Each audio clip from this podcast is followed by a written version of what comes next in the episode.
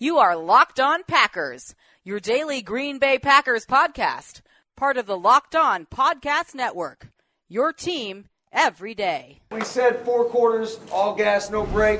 You guys did that today. Hell of a job. R E L A X. Relax. We're going to be okay. It is time. It is time. I feel like we can run the table. I really do. You are Locked On Packers, part of the Locked On Podcast Network, your team every day. I am Peter Bukowski, and I cover the Packers for SB Nation and Packer Report. I cover the NFL around the internet, and you can follow me on Twitter at Peter underscore Bukowski. You can follow the podcast on Twitter at Locked On Packers. You can like us on Facebook. You can subscribe to the podcast on iTunes, on Spotify, on Google Podcasts, wherever you find podcasts. You will find Locked On Packers, the number one Packers podcast in the state of Wisconsin, and the show for fans who know what happened. They want to know why and how the Green Bay Packers will take on the Seattle Seahawks in the divisional round at Lambeau Field Sunday night because the Seahawks beat the Eagles in Philadelphia 17 to 9. Perhaps more poignantly, the Packers will avoid the New Orleans Saints, a team that Packer fans and media fretted about all week. I said on this show I felt like they were the second best team in the NFC, and Green Bay is not going to have to play them. Why? Because Minnesota took care of them for the Green Bay Packers. That means even though the Packers beat Minnesota twice, they still had more gifts to give. Christmas over. Still had more gifts to give for Green Bay. They missed New Orleans. New Orleans season is over, and there is plenty more time to discuss some things that are still sticking in my craw about the way that we talk about the New Orleans Saints relative to the way we talk about the Green Bay Packers, particularly vis a vis what is the discussion around Drew Brees and Sean Payton relative to the discussion of Aaron Rodgers and previously Mike McCarthy. We're going to get to a conversation about the Saints and the Vikings and everything that went down in that game. But let's start with Seattle because that is the team Green Bay is going to face this week. Obviously, we will spend most of our time this week with a breakdown of the Seahawks. We have multiple guests coming on. I already have some of them booked who are going to help us do that. I want to first take you back, though. Go back to 2014. The last time the Packers were in a position like this with a first round bye and a two seed. They were not the best team in the NFC. And in fact, they had lost to the best team in the NFC in somewhat embarrassing fashion on the road. And as a result, they had to go play that team in the NFC Championship game and ended up losing, in part, I think, because that game was on the road and not at Lambeau Field. This has two tie ins for our purposes. Number one, Green Bay lost to San Francisco they will, if they win this week, have to go to San Francisco specifically because they lost in San Francisco to the best team in the NFC. Go back to 2014, the team that Green Bay lost to was the Seattle Seahawks. And as a result, they had to go to Seattle to try and advance to the Super Bowl. They do not have to do that this year. Now, they didn't play Seattle, and so they didn't have to beat them to get this home game, but they won enough games. The Packers won 13 games, Seattle won 11. And each team had to win a bunch of one score games. Seattle had to win more of them. I thought Seattle was overrated coming in. I still, by the way, think that Seattle is not as good as their reputation this season. I don't think they're as good even as 11 and 5. And they were able to go in and beat a Philly team that was completely banged up, that loses Carson Wentz in the first quarter, and still needed a play in the late fourth quarter to hold off Josh McCown and an Eagles team without their best offensive lineman, without any receivers, without their starting running back. I mean, this was a mash unit for the Eagles, and Seattle still only managed a one score win. Now, a, a, any kind of win on the road in the playoffs is an impressive win. And we shouldn't downplay that. But the difference this time, if we are going to consider this a rematch from the NFC Championship game, the difference this time is the game is at Lambeau. And if you go back to 2014, Green Bay and Seattle have played three times at Lambeau since that fateful game. They played the next season, and Aaron Rodgers, with James Jones in off the street, basically, they beat, with, with relative ease, in fact, the Seattle Seahawks. 2016, more than relative ease, Green Bay at Lambeau Field blows out Seattle. And 2017, they open the season. Weird game. Mike Daniels dominates. Green Bay takes care of the Seahawks. Russell Wilson has his worst passer rating against any team against Green Bay. This is Green Bay's opportunity to exorcise that particular demon. And they're going to do it with a very different team than 2014. The Seattle team is very different than it was in 2014. That was still a Legion of Boom team. That was Richard Sherman and Earl Thomas in their primes. And that was Russell Wilson in the midst of his rise. That was still beast mode. Beast mode is back. And we're going to have plenty of time to talk about all of that stuff. This is a familiar foe for Green Bay. And I really like the matchup in this game. I think offensively and defensively, Green Bay has a lot of advantages that I think they'll be able to exploit. And the game being at home, I can't overstate how much I think this matters because Seattle already struggles to create a pass rush. In Lambeau, in the cold, it's going to be even harder. The secondary is not great. The passing defense has not been great all year. And so I think this is an opportunity for Green Bay to get Aaron Rodgers going, and they're going to be able to play with balance in this game. On the other side, I like the ability for Green Bay's front to get after Seattle's offensive line. Seattle has two receivers that you worry about. Tyler Lockett is a small, fast, shifty receiver. DK Metcalf is a big, physical receiver with great ball skills who struggles changing directions. All right, now let me check my notes here. The Packers starting cornerbacks Jaire Alexander, small, fast, shifty. Kevin King, big, physical, great ball skills, struggles changing directions. I love the matchup here for Green Bay. Green Bay is the favorite, four point favorite, three and a half point favorite, depending on where you look. And unlike the matchup, had it been the New Orleans Saints, I think Green Bay is just flat out the better team. If New Orleans had come to Green Bay, I would have had to pick the Packers if I had picked the Packers, believing that I was picking the inferior team. Now, I still think Green Bay is a very good team. I just thought New Orleans was better. And them losing on, on Sunday is not proof that that is false. They didn't play well. Minnesota did, or at least played better than the Saints. The Saints botched some late game situations. Drew Brees turns it over twice, an ugly interception, and an even worse fumble. And Minnesota gets the win, saving the Packers from having to play a team that I think would have been a matchup nightmare for them. The playoffs are so much about matchups. It's not just about who the better team is. Moreover, it's not just that I think Green Bay is the better team on Sunday. They're the better team, and I like the matchup. Green Bay gets the extra time to prepare. They did some self scouting. I like Green Bay in this spot coming in with the opportunity to do some self evaluation, to get better, to get rest. The Seahawks played a physical, hard fought game on the road. They're going to have to go, they went West Coast to East. Now they got to go back East Coast to West and then come travel again for this game. They're going to be banged up. Green Bay got a chance to rest. And I think all of that plays a huge factor in the matchup this week.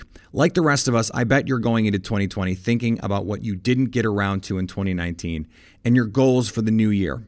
If you want to work toward being your best self in 2020, understand more about the world around you and make sure that your time is well spent. Blinkist can help. Blinkist is for anyone who cares about learning but doesn't have the time. That is absolutely me. Blinkist takes key insights from over 3,000 nonfiction bestsellers in over 27 categories and condenses them down into 15 minute blinks. text, and audio explainers that help you understand more about the core ideas of each book. This is great in the modern world. There are so many useful books and resources out there for you, but who has the time? We all have so much going on in our lives, but we can all take 15 minutes and get the basics. Right now, Blinkist has a special offer just for our audience. Go to Blinkist.com slash locked on to start your free seven-day trial and get 25% off a Blinkist premium membership. That's Blinkist, B-L-I-N-K-I-S-T dot com slash locked on to get 25% off and a free trial. That's Blinkist.com slash locked on. And if too many of your romantic episodes are going by in a blink, BlueChew.com can help. Blue Chew brings you the first chewable with the same FDA approved active ingredients as Viagra and Cialis, so you know they work. You can take them anytime, day or night, even on a full stomach. And since they're chewable, they work up to twice as fast as a pill, so you can be ready whenever an opportunity arises. Remember, this isn't just for guys who can't perform, it's for any guy who wants a little extra function to enhance their performance in the bedroom. Blue Chew is prescribed online and shipped straight to your door in a discreet package, so no in person doctor visits, no waiting in the pharmacy, and best of all, no more awkwardness. They're made in the USA, and since Blue Chew prepares and ships direct, they're cheaper than going to a pharmacy. Right now, we've got a special deal for our listeners. Go to bluechew.com and get your first shipment free when you use the promo code LOCKED ON bluechew.com with the promo code locked on to try it free. So, the reason the Packers are playing the Seahawks on Sunday and not the New Orleans Saints is that Minnesota went into New Orleans and beat the Saints 26 20 in overtime. Kirk Cousins, after what was really not a good game for him, comes up with a number of huge throws, clutch throws, including an absolutely gorgeous throw to Adam Thielen in overtime, a 43 yard dime to set up the game winning touchdown. I don't want to hear about the non the non OPI call. It's not offensive pass interference. It's football and it is not the reason that the New Orleans Saints lost. It was not a great game from Drew Brees. Two turnovers, just barely made it to a 90 quarterback rating. And I bring up the quarterback rating because when you look back at some recent Drew Brees playoff performances, we don't talk about Drew Brees in the same terms as Peyton Manning or some of these these quarterbacks we consider great but who don't come up big in the playoffs. But Brees has now thrown a pick in 5 straight playoff games and had he finished with a sub 90 rating, in the in the Saints' last four playoff losses, two of them at home, he would have had a sub 90 rating. He got to 90.4, just barely hit the Mendoza line, 200 yards passing, as I mentioned, the pick and the fumble. Now, the, the Vikings defense is no joke. We know that. We've seen this defense in action, but the Saints at home were supposed to be they were supposed to be unbeatable. They were supposed to be juggernauts. They were supposed to come in and handle the Minnesota Vikings with ease. They were seven and a half point favorites in this game. And they didn't come to play. The, the only thing they were able to do was trick plays with Taysom Hill. And I am so glad that we are spared a week of not having to talk about Taysom Hill. We have been mercifully spared of that conversation because it would have driven me to drink. And I'm trying to do dry January. I'm not really, but it it would have it would have been endlessly annoying to me. Instead, we get to replace that conversation with all of the discussions about the collapse in 2014 and the fail Mary. Both of those are gonna are gonna come up on the broadcast on Sunday. So just prepare your bodies for all of that. But back to this game for a second. It's a reminder of two important things. I didn't think Minnesota was as good as New Orleans, but I thought it was pretty close. I thought Minnesota was a very good team that had a quarterback who just was going to be the the limiting factor in a game like this. And for much of the game he was. And then late in the fourth quarter and in overtime Kirk Cousins came through. The Packers and the Seahawks are pretty close. But Russell Wilson is a great quarterback and is not a limiting factor on the Seahawks. If anything, he is the driving force of the Seahawks. Late in the game, I know every Packer fan is going to have full watertight sphincter status if Russell Wilson has the ball late, even if the Packers have a lead. We saw multiple road teams. We saw the Titans go into New England and beat Tom Brady and the Patriots. It wasn't that the, the Patriots didn't come to play, they just didn't have enough. Now, I think the Packers have enough, but you have to play a good game now. The time for coming out soft, coming out slow, coming out without intensity, that is over. New Orleans didn't play well enough to win. And so they lost.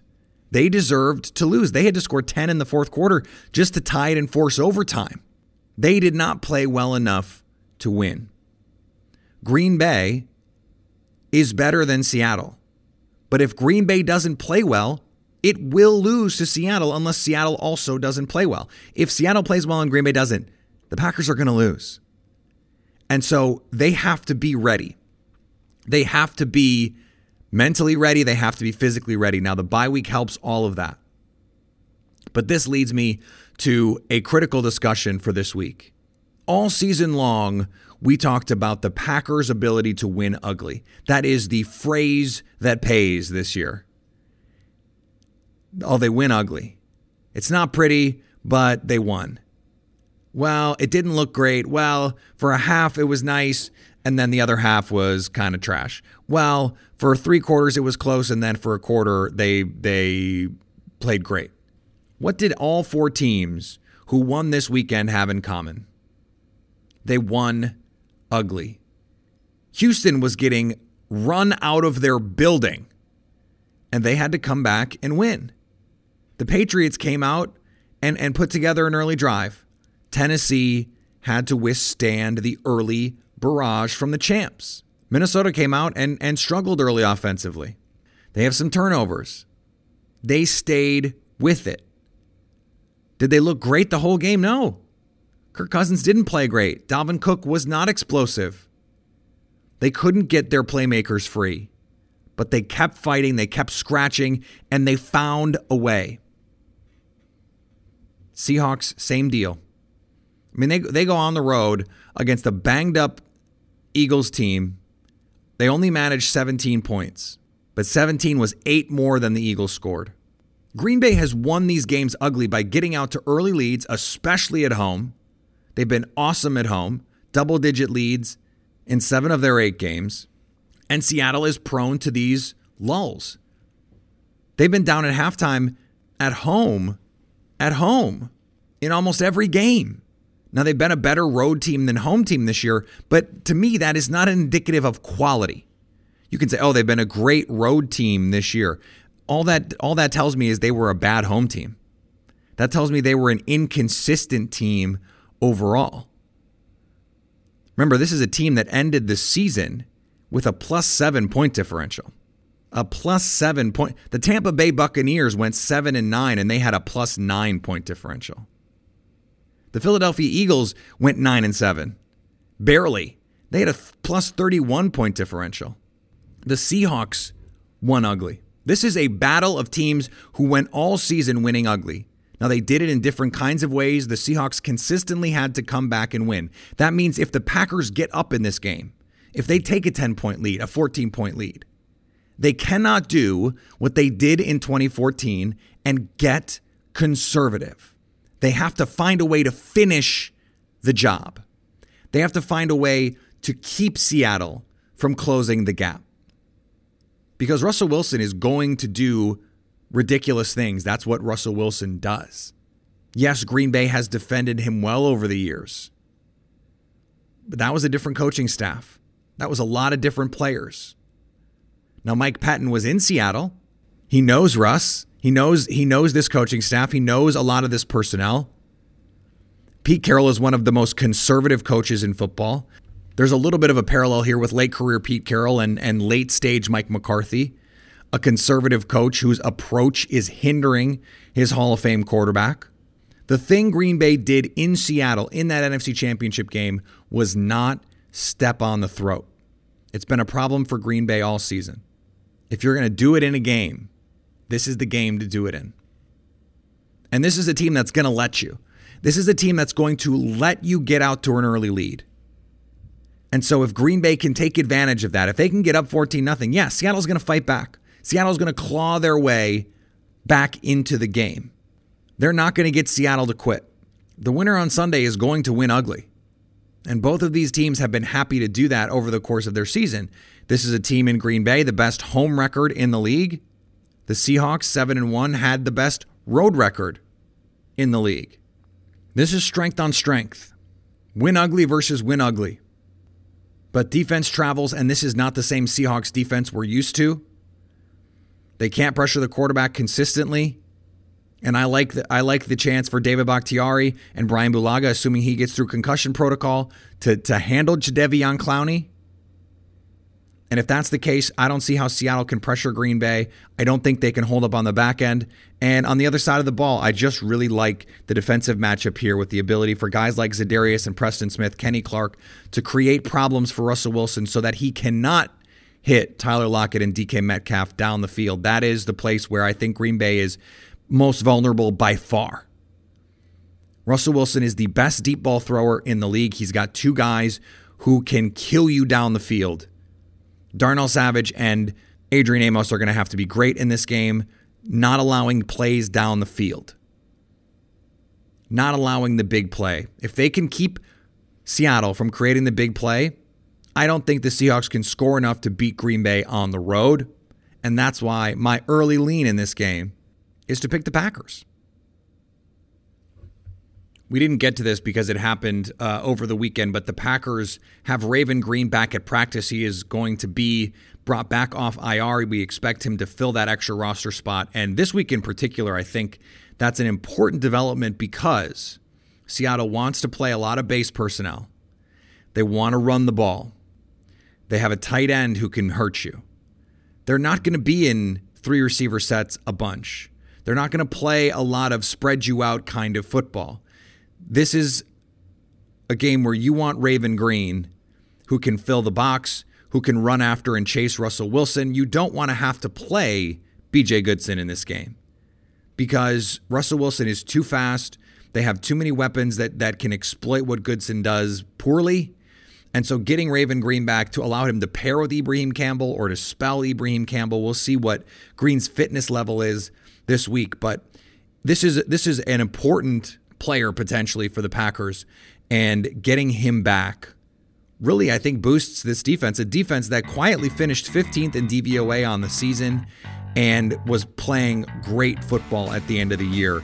Za'Darius Smith was an all-pro snub, and the last time he was a Pro Bowl snub, he went in and destroyed the Minnesota Vikings, three and a half sacks, and took their souls. That same Minnesota Vikings team that just went into New Orleans and got a win. So, if there are any questions about Green Bay's ability to compete, they should be answered because anyone can beat anyone, which means once you get in the dance, once you get in the dance, that's all you need. Green Bay is more than capable of making a Super Bowl run here, and it starts on Sunday with Seattle. All right, Expert Tuesday, a surprise guest on Tuesday. We're going to have our crossover Wednesday, and then Ben Baldwin of The Athletic, uh, noted Aaron Rodgers skeptic. And someone who loves to troll Packer fans. Uh, he is uh, he covers the Seahawks for the Athletic, and uh, we're gonna have him on. So I'll be sure to uh, to rake him across the coals on this one. No, uh, Ben Ben does great work, and so we'll uh, we'll have a discussion with him about the Seahawks and and probably a little Aaron Rodgers as well. Remember, you can follow me on Twitter at Peter underscore Bukowski. Follow the podcast on Twitter at Locked On Packers. You can like us on Facebook. Subscribe to the podcast, iTunes, Spotify, Google Podcasts, wherever you find podcasts, you will find Locked On Packers. And anytime you want to hit us up on the Locked On Packers fan hotline, you can do that 920 341 3775 to stay Locked On Packers.